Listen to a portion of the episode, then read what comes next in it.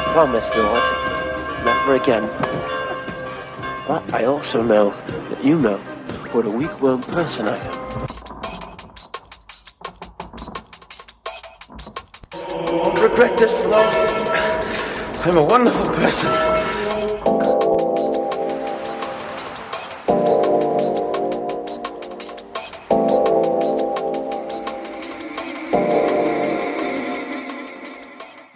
Now there was a Pharisee named Nicodemus, a leader of the Jews. He came to Jesus by night and said to him, Rabbi, we know that you are a teacher who has come from God, for no one can do these signs that you do apart from the presence of God.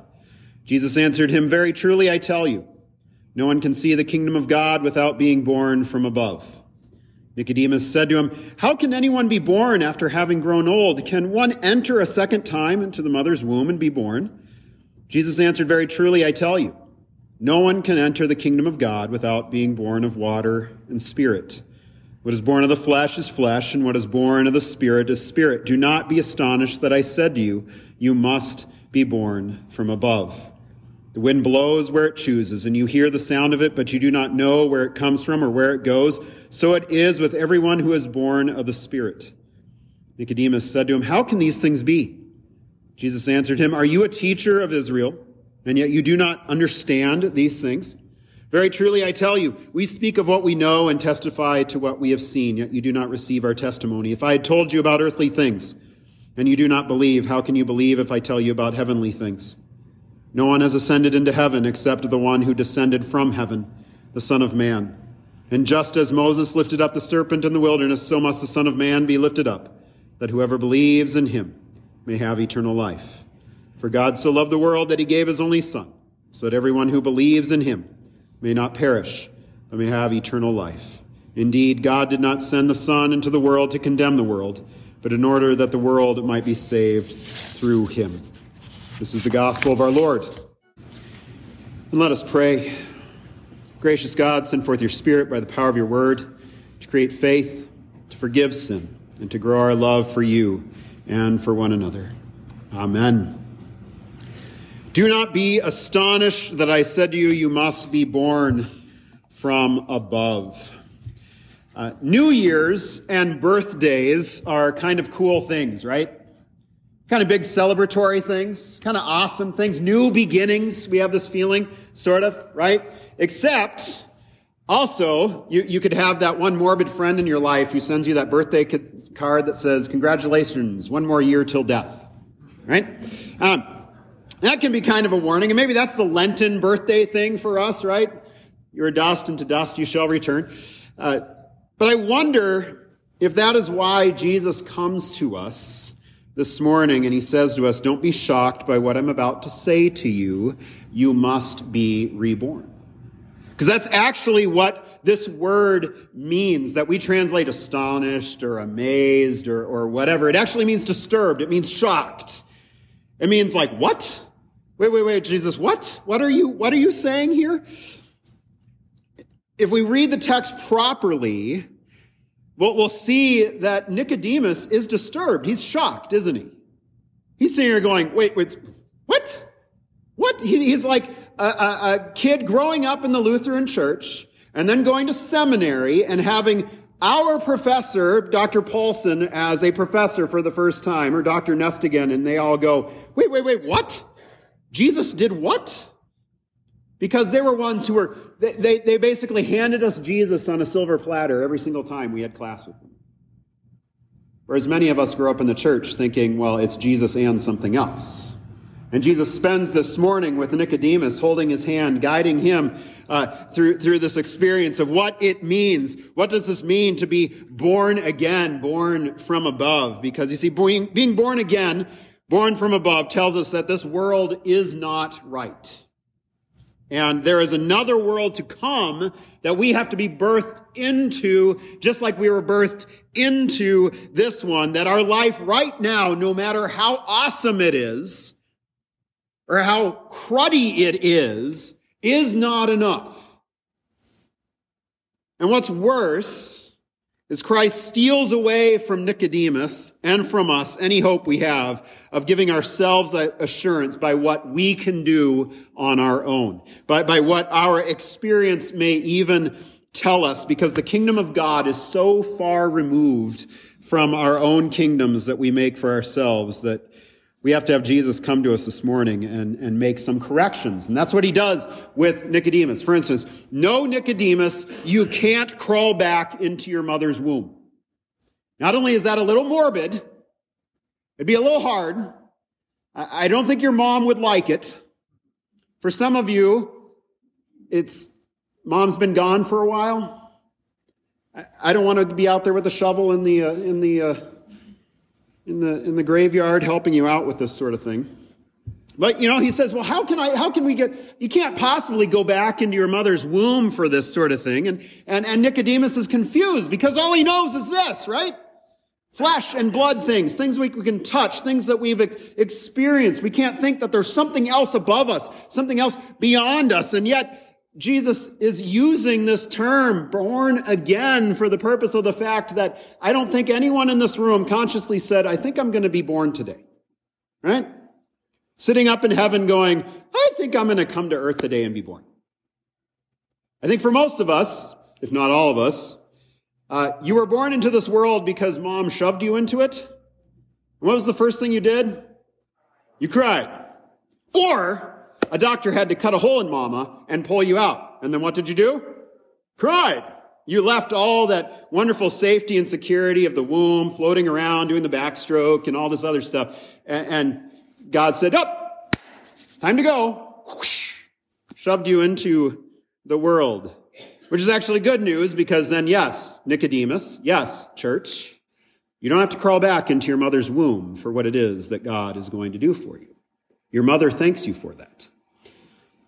Or, yes, Nicodemus, there is hope for you old sinners who lived life too long. Speaking to all of you who have a receding hairline like mine, or a little gray hair that you wish you could cover up by going to the hair salon. You may be sitting here thinking, well, how can there be hope for me, a sinner who has lived so long, to have too big of a past? Or how can I make up and repent enough for all the things that I have that I have done. And all I can think of is the parable of the vineyard workers, right? Where the, the vineyard owner goes out and gets some workers, brings them into the vineyard, and they slave all day, 12 hours. But then he also goes and finds the last ones that only work for an hour. Do they get a lower wage? No. They receive the same, the same grace. Here, Nicodemus is sitting here going, Well, have I, have I gotten it all wrong? Or there's the other side of the coin of, well, my life is comfortable. I've made a good, a, a good thing here. It, it's, life is going well for me. Why would I want to have a different one? Why would I want to have God come and do this re-rebirthing in me? Things are, are fine with the way that I want them to. That, well, that's when the, the law of Lent comes to you and says, you are dust and to dust you shall return. You will not take those things with you. That there's more to life than all the stuff that we accumulate in, in our lives. And maybe that's why you need to be reborn because you've lived too long under the shadow of those other gods, of those other things. Or no, Nicodemus, it is not up to you, but things outside of you. This is one of the glorious, wonderful things of, of Lutheranism. Uh, we're looking at verse 5 here. Very truly, I tell you, no one can enter the kingdom of God without being born of water and the Spirit. If you don't see baptism, uh, let me give you my glasses so you can see it here.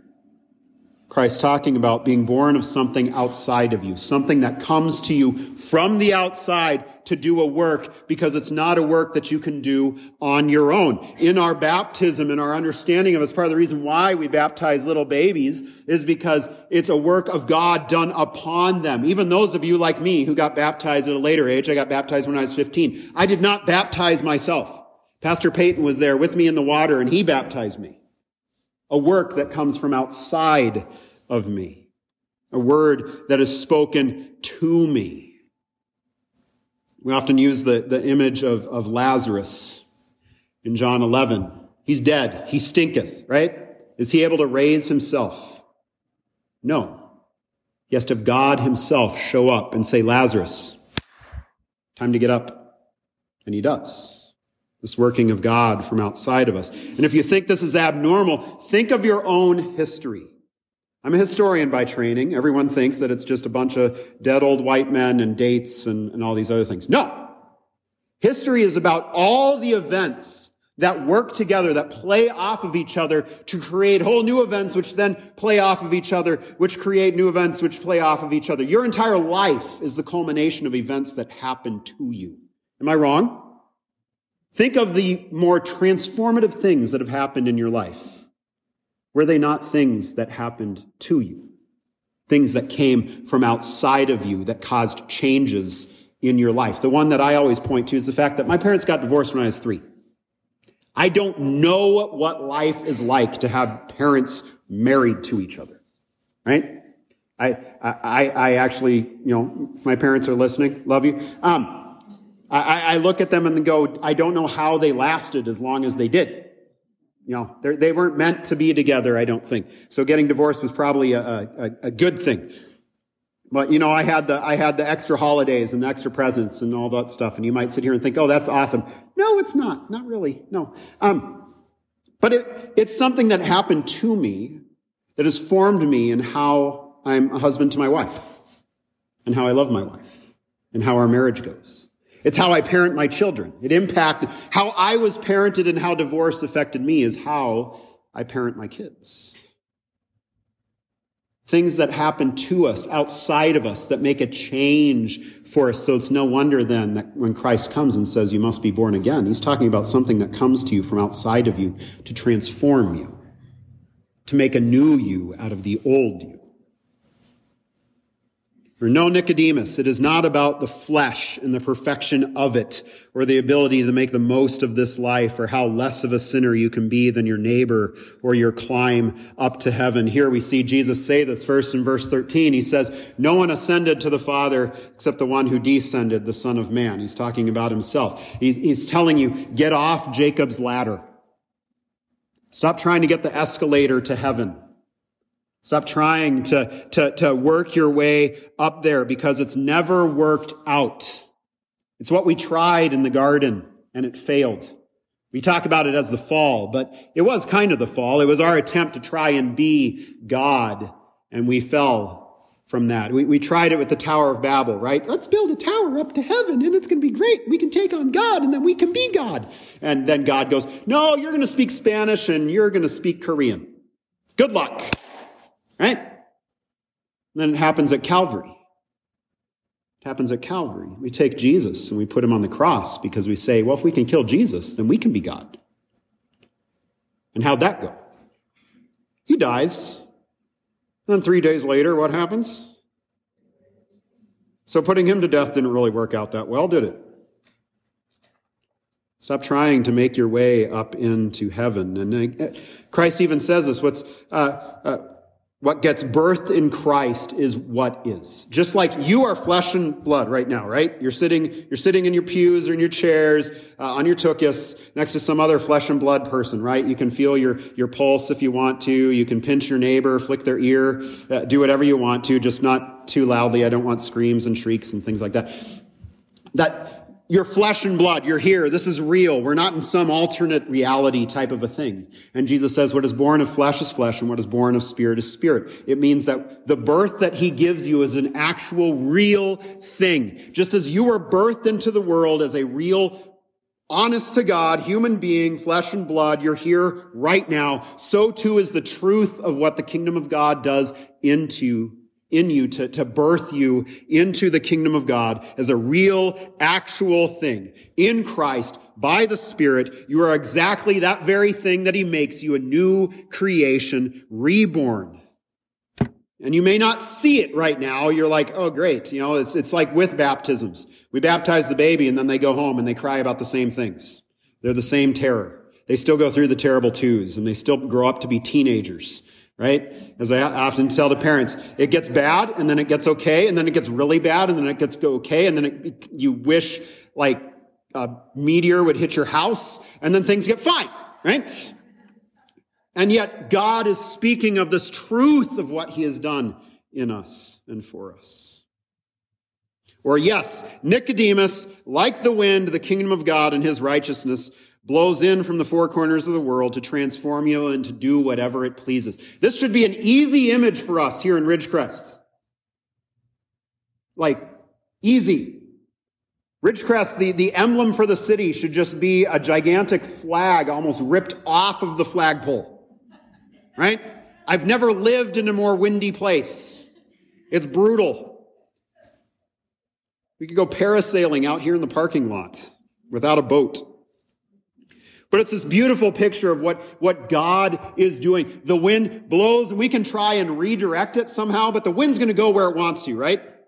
It's going to affect who it wants to. You can't command the wind, oh, I don't want you to blow today. You're not Jesus. The wind is going to do its work. And that speaks so truthfully of what God does in us. And if you think this is foreign, Isaiah 55, 10 and 11, for as the rain and the snow come down from heaven and do not return there, but water the earth, making it bring forth and sprout, giving seed to the sower and bread to the eater, so shall my word be that goes out from my mouth. It shall not return to me empty, but it shall accomplish that which I purpose and shall succeed in the thing for which I sent it. So if Christ comes to you and says, be reborn, you will be. Or Psalm 115:3, our God is in heaven and does whatever he pleases. The working of God coming to you to do a thing in you, to make you a new you, because the old you is not enough. Or yes, Nicodemus, the kingdom of God is real. It is me. I have seen it. I am the witness. I am it. Christ says, I have come to witness to these things, to bear witness of them, to testify of them, to speak of them, that you might know what they are. Why aren't you listening to me? He says to Nicodemus. You're not paying attention, Nicodemus. And so too, he speaks to us in that. Church, how often do you open the Word of God? Outside of Sunday morning on an hour, right? It's the reason why we do the Grace at Home bulletin. There's readings on the back, unless I forget to change that part of the bulletin. Then you get double readings for two weeks in a row. Um, as well as we have a lecture, we have a, a, a two-year lectionary in our hymnal. You can find things online. How often do you open the Word on your own during the day to hear from God? How often do you take the time to hear the gospel apart from Pastor Chris and I preaching it to you? Or, or is it, well, I'm good. I heard it once. I'm good. I don't need to hear it again. Really? I'm a pastor. I need to hear it every day. Because life is full of enough pains, enough sorrow, enough heartache, enough suffering, enough mistakes, enough bumps in the road. I can't make it through without my Jesus. Things are out of my control this word to come and speak to us, that Christ might, may testify to us of what he needs to continually be doing in us to remind us you are a new you, you are a new you, especially when the old you crops up right in front of us all the time. Or yes, Nicodemus, it is true. I am life and I am for you. Be born again that you might see me and be saved from yourself. I don't know how much I need to talk about this. John 3, 14 through 16. We need to talk about the here and now, he's saying. He's saying to Nicodemus, you're messed up. You need help. You're hopeless, lost, broken, dead, in need of me. So look to me. I do like one thing I noticed this week in rereading this is that Nicodemus, if you know anything about his life as he goes through the, the book of John, Nicodemus is born again. Because he comes, right? And he says, we know that you're from God and God is with you. And what's the first thing Jesus says to him? He says, no one can see the kingdom of God unless they've been born again. Well, what is Nicodemus seeing in Jesus? The kingdom of God. And here Christ is saying, Come and look to me as the rebirth, as the new birth for you, as the kingdom of God for you, because he goes all the way back to Moses, right? And, and imagine this. I know this is hard for you to believe, but the Israelites pissed off God. I know that's, that's weird, right? Like, what? They were such good people. Um, they're in the wilderness. They make God mad again. And so he sends poisonous snakes. And the snakes are biting people and people are dying. And then he tells Moses, okay, make a bronze serpent, put it on a pole and hold it up. And anybody that looks at it will be saved, will be made whole, will be made, will be cured. And Christ goes all the way back to that moment and says, just as Moses lifted up the serpent in the wilderness, so must the Son of Man be lifted up, that whosoever believes or trusts in him will have what? Eternal life. And then he does John 3:16, which I'm not going to recite for you because you all know it. And if you don't, come see me after. But this idea of trust, of, of, of turning our eyes towards Christ, to see Christ for who he is as the one that we need, that gives us a, a, newness, a new life, something completely different than what we've been clinging to, where, where he, he, he takes all the old past of us and he destroys it. And even though it sits there under the ether and causes us problems, in Christ, you are a new you. Because then he finally says, no, Nicodemus, I'm not here to clean house, but to build a whole new one. God did not send the Son into the world to condemn the world, but in order that the world might be saved through him. We always like to see Jesus on the throne, right? As the judge. And, you know, we always like uh, Matthew 25, sheep and goats, and we like those pictures and all these other things. But here Christ is saying, no, I'm not come to condemn the world. Instead of, I, am speaking along with the words of my servant Paul, who says in Romans 8 1, there is now no condemnation for those who are in Christ Jesus. Well, Pastor, you don't know my past. There is now no condemnation for those who are in Christ Jesus. Well, but Pastor, you're saying that I can do whatever I want to, that I can go out and just sin boldly and all these other things? Well, come and talk to Pastor Chris and I. We can talk about that. We can ask, well, what do you want to do?